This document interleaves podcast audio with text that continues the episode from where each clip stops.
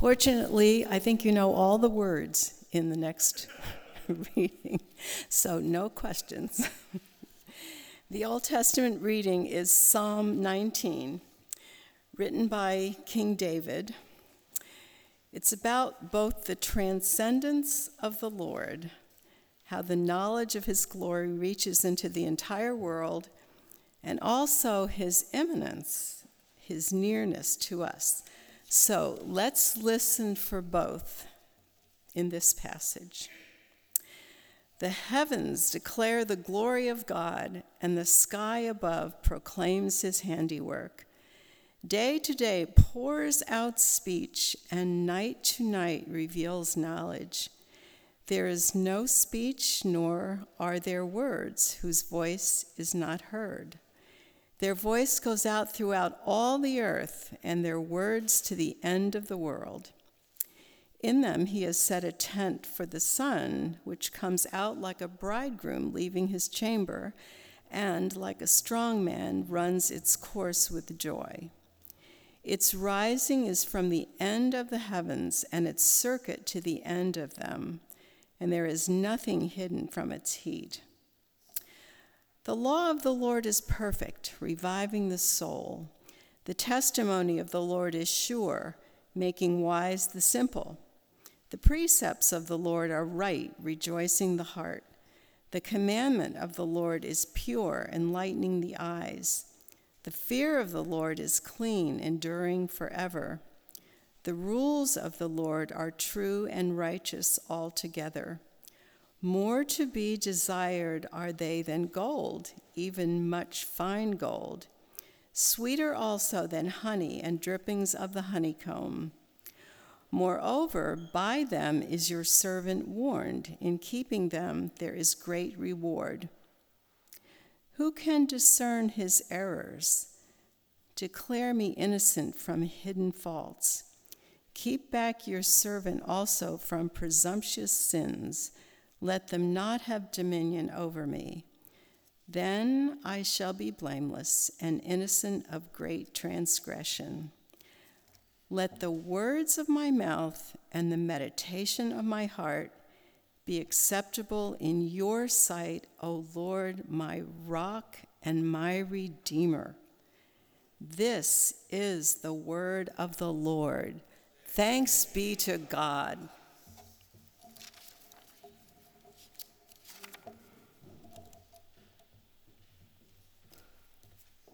Morning.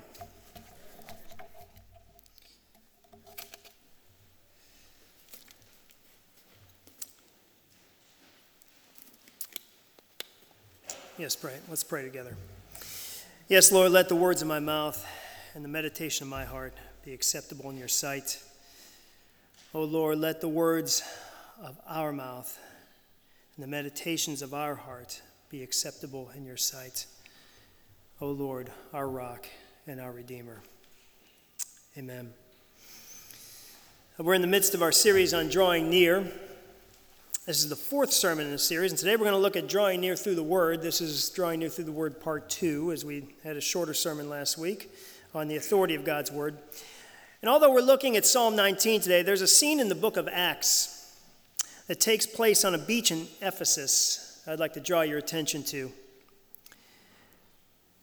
You just imagine a morning on a beach, seeing about five to ten men gathered around maybe a fire, having a conversation, seeing some eyes being wiped. It appears to be an emotional scene. It's a goodbye scene. It's the Apostle Paul, as he's gathered with his good friends, the elders of this new church in Ephesus, a new church that he established. He preached to them, he taught them, he mentored them.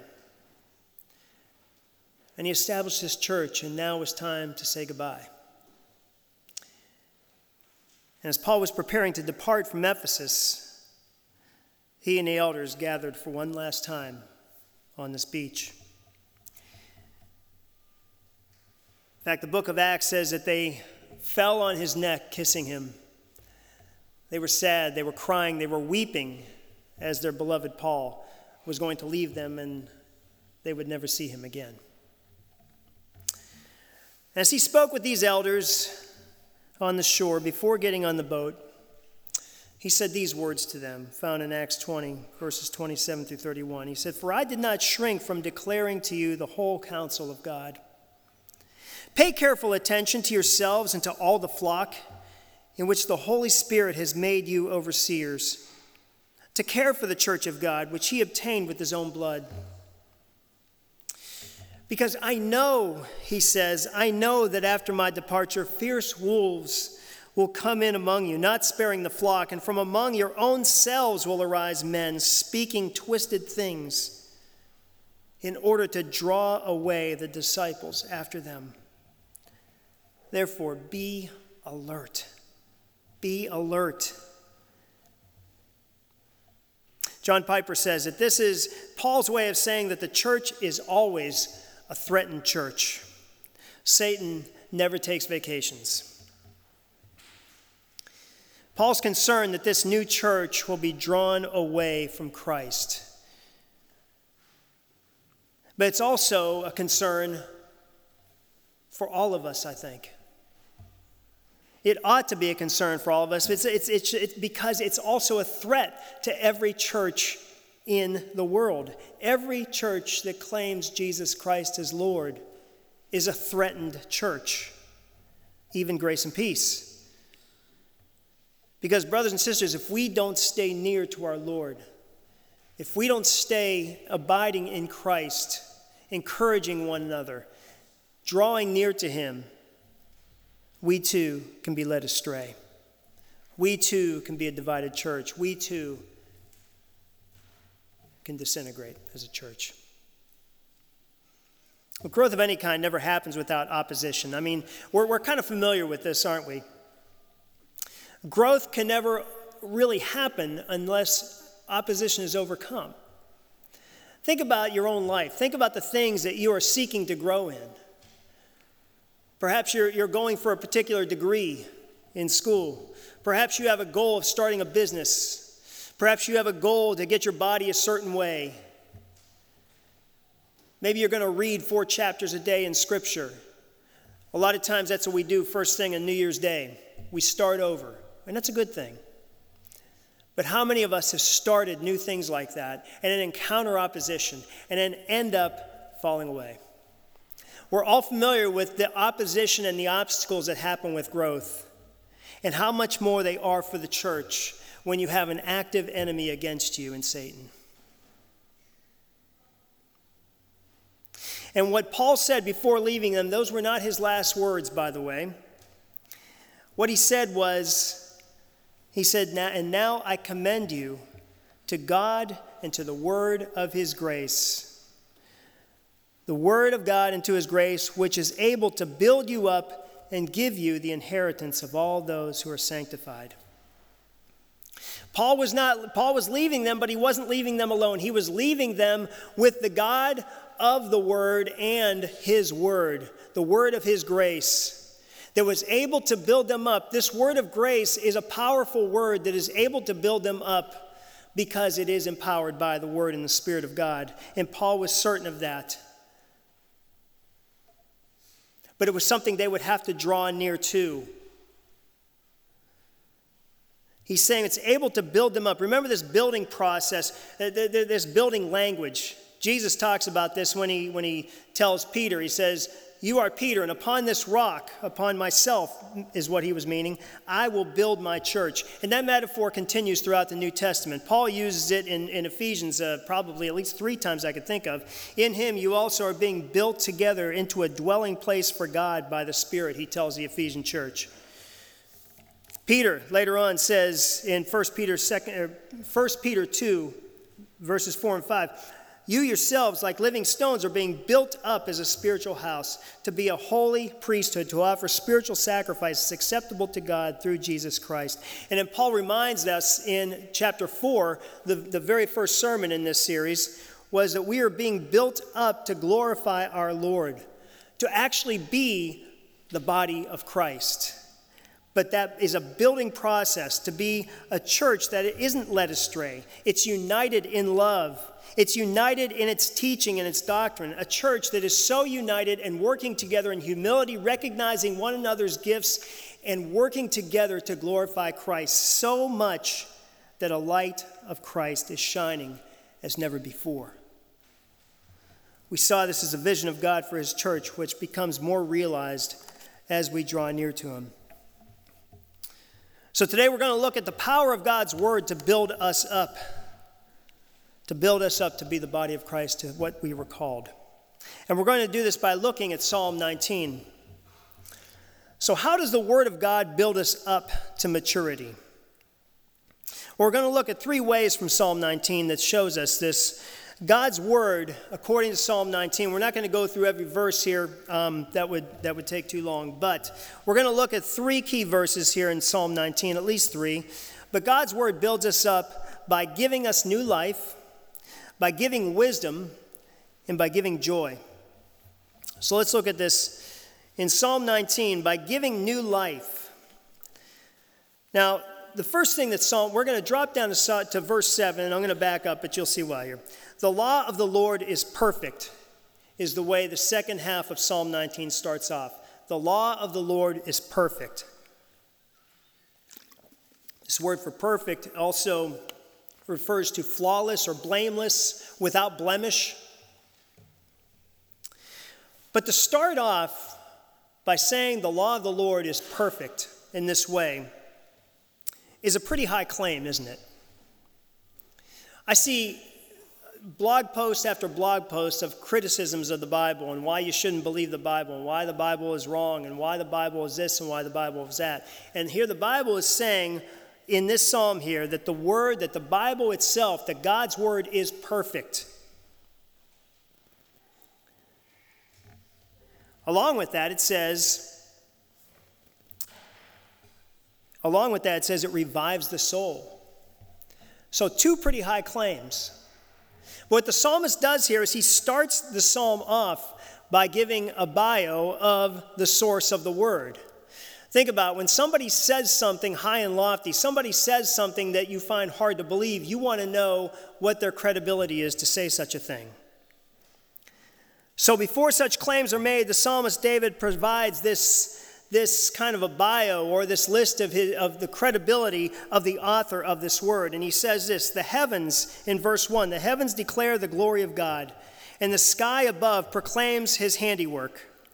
Day to day pours out speech, and night to night reveals knowledge. There is no speech, nor are there words whose voice is not heard. Their voice, or another word for that, it could be their melody or their call, goes out through all the earth, and their words to the end of the world. In them he has set a tent for the sun, which comes out like a bridegroom leaving his chamber, and like a strong man runs its course with joy. Its rising is from the end of the heavens, and its circuit to the end of them, and there is nothing hidden from its heat. What David seems to be doing here is saying that the author of the word, the author of the law that he is about to proclaim here, is also the author of all of life. He's not just the author of the word, he is the author of all creation. And even the creation that he created speaks. The creation that he created declares his glory, even to those who hide from it.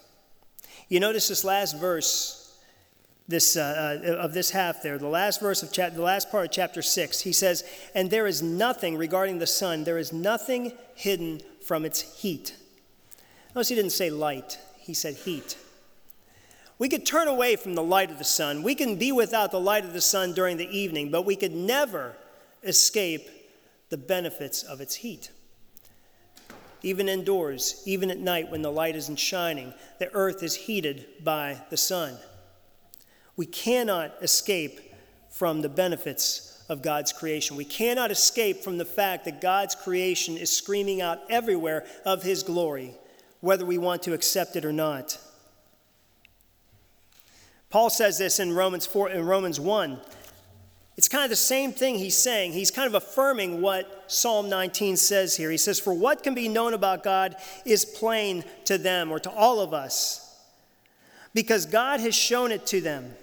He's speaking about those who have, who have rejected God. What can be known about God is plain to them because He's shown it to them. Well, how has He shown it to them?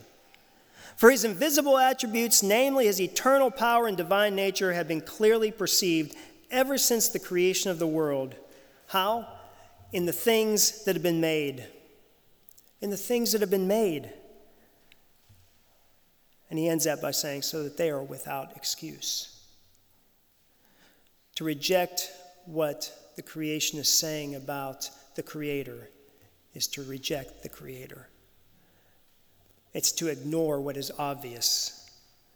And therefore, if you reject the Creator when you're looking right at what He has created, you're without excuse, is what Paul is saying. Think about this. We'll look at, at, a, at a figure on Mars that looks like a face. Or we'll see something, some kind of a shape, some kind of order somewhere, and it will draw scientists from all over the place to try to figure out what it is and who created it, while ignoring the magnificence of the entire solar system, the order, the perfection, the beauty. Never saying, Who made that? But we want to look at a few divots on Mars that might look like a face.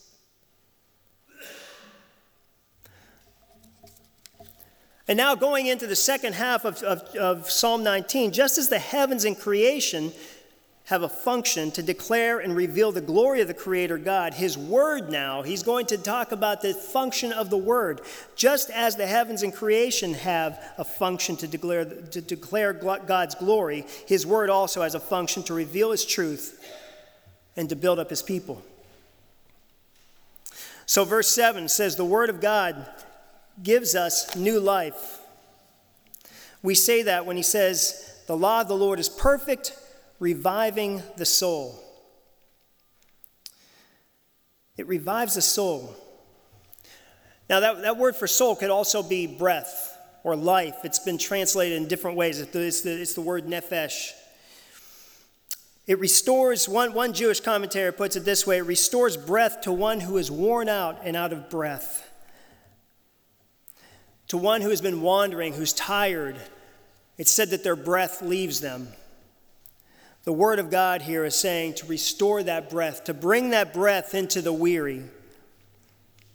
One way this, this word is transferred or translated is in 1 Kings 17 as Elijah prayed for the widow of Zarephath's son who had died. Elijah prayed that he would that, that the Lord would restore his life. That word is nephesh, to come to him again, that would also be, it could also be translated breath, that he would restore the breath into this dead body, that he would once again become a living being.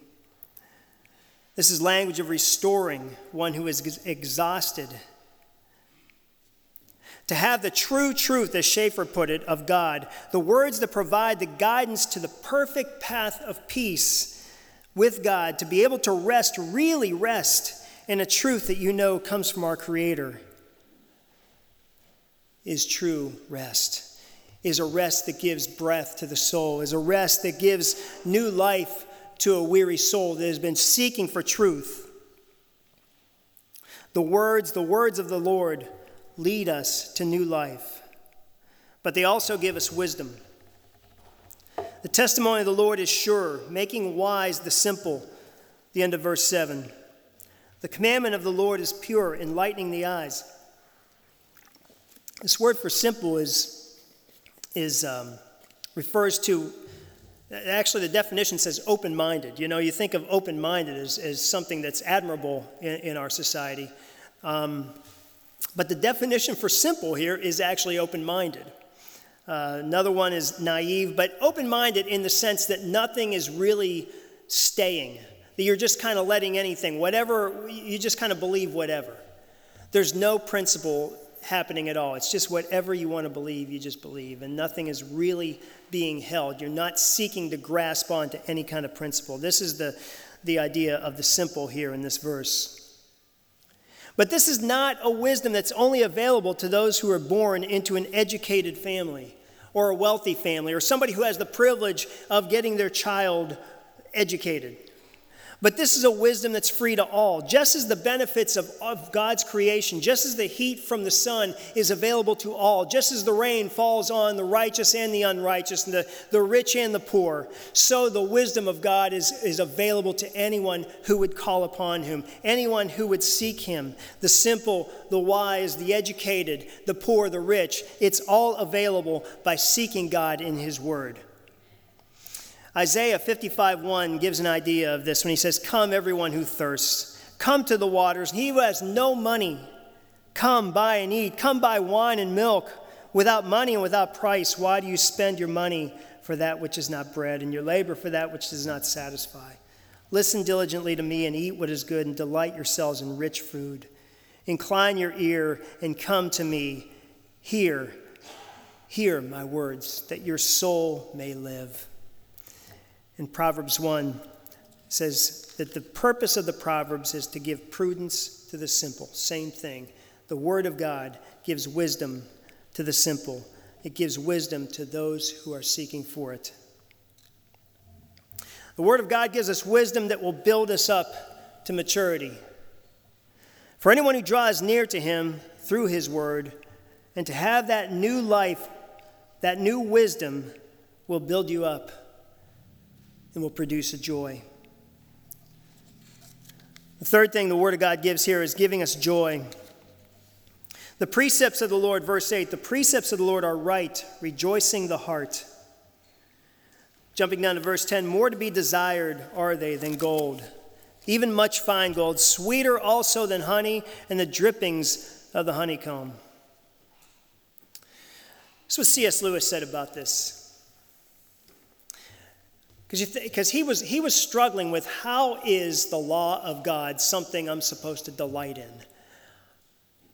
And first of all, the word for law here is not, in precepts and testimonies, is not referring strictly to the do's and don'ts of God's law. Not strictly the Ten Commandments, not strictly the first five books of the Old Testament, but it's all of God's writings at the time the prophecies, the Psalms, the wisdom books everything that was available, all that was coming from the mouth of God. But C.S. Lewis wrote that their delight, the delight of God's people in the law, is a delight in having touched firmness. Like the pedestrian's delight in feeling the hard road beneath his feet after a false shortcut has long entangled him in muddy fields. You ever, can you feel that? Have you ever been walking through just mud and gunk your feet are wet, you're stumbling over things, you're walking over, over brush, you're tripping, and finally you get to a clearing and you're on this nice, solid road. The feeling of relief, the feeling of, yes, finally. And you can follow that path where it takes you. That's the delight. That's the delight that the, that the Word of God brings when we understand where we are without the Word of God in that brush, in that mud. When we understand the basis of truth without the Word of God, all depends upon humanity. All depends upon our own subjective ideas. And what happens when we all have our own subjective ideas of truth, our own subjective standards? Then we become a divided people. Then we have chaos and no order. But God has already proved in His Word that He is the one who created all things. He is the one whose creation declares His glory, and He is the one who has written the Word, and therefore His Word is the truth. It is the standard by which we must draw near. It is the standard by which we must draw near to Him because it is coming from Him.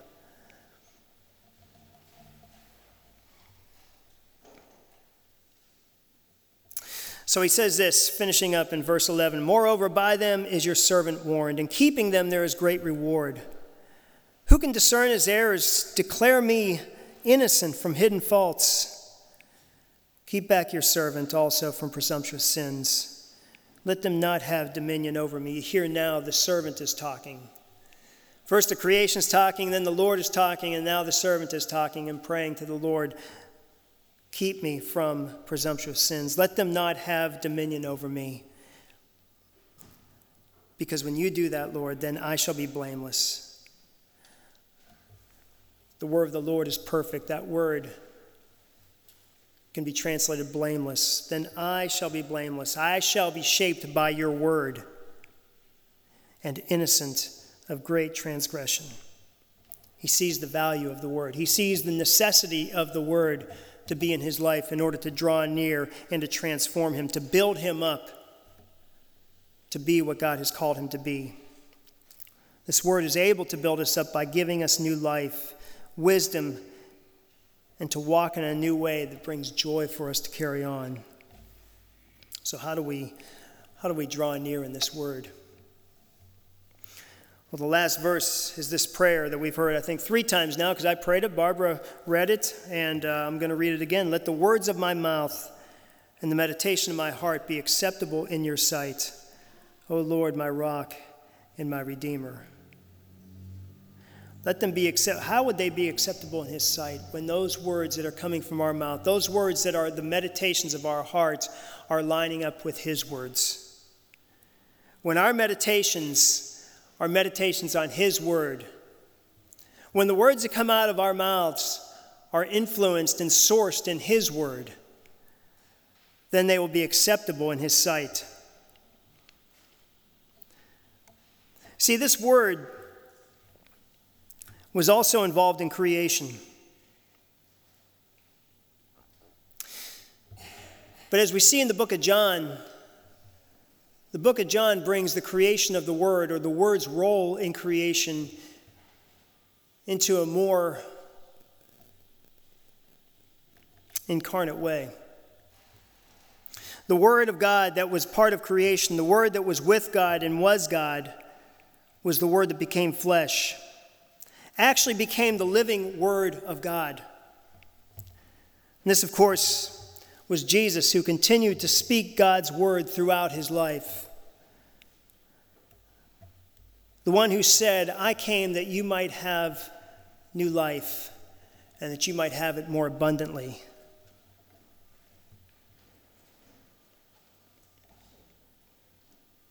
The one who said, Let my words abide in you. If your words abide in you, if, I'm sorry, if, if, if my words abide in you, ask whatever you wish, and it will be done for you.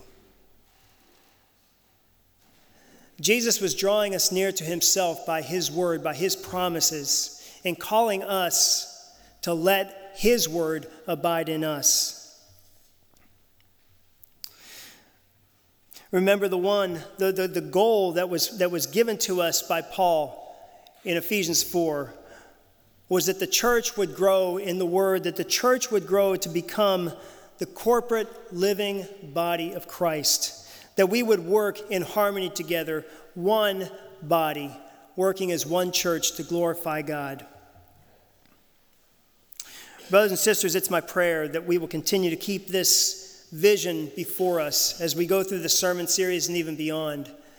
That we'll encourage one another to grow in Christ through the word, that we'll encourage each other by the word, and that God would bring us to a place to where his word is better than, than fine gold, sweeter than honey on a honeycomb for all of us, that we would draw near to it and continue to taste its richness and draw one another to Christ as well. Let's pray. Father, we thank you for your word. Lord, I ask that you would draw us to you Lord, help us that we would learn to love your word. For those of us who are struggling right now, Lord, who are having a hard time even keeping our attention fixed in your word, I pray that you would give us the patience. I pray that you would direct us by your Spirit, that your word would become rich in our hearts, that we would desire it more and more every day. We ask for that by your Holy Spirit and through Jesus Christ. It's in his name we pray. Amen.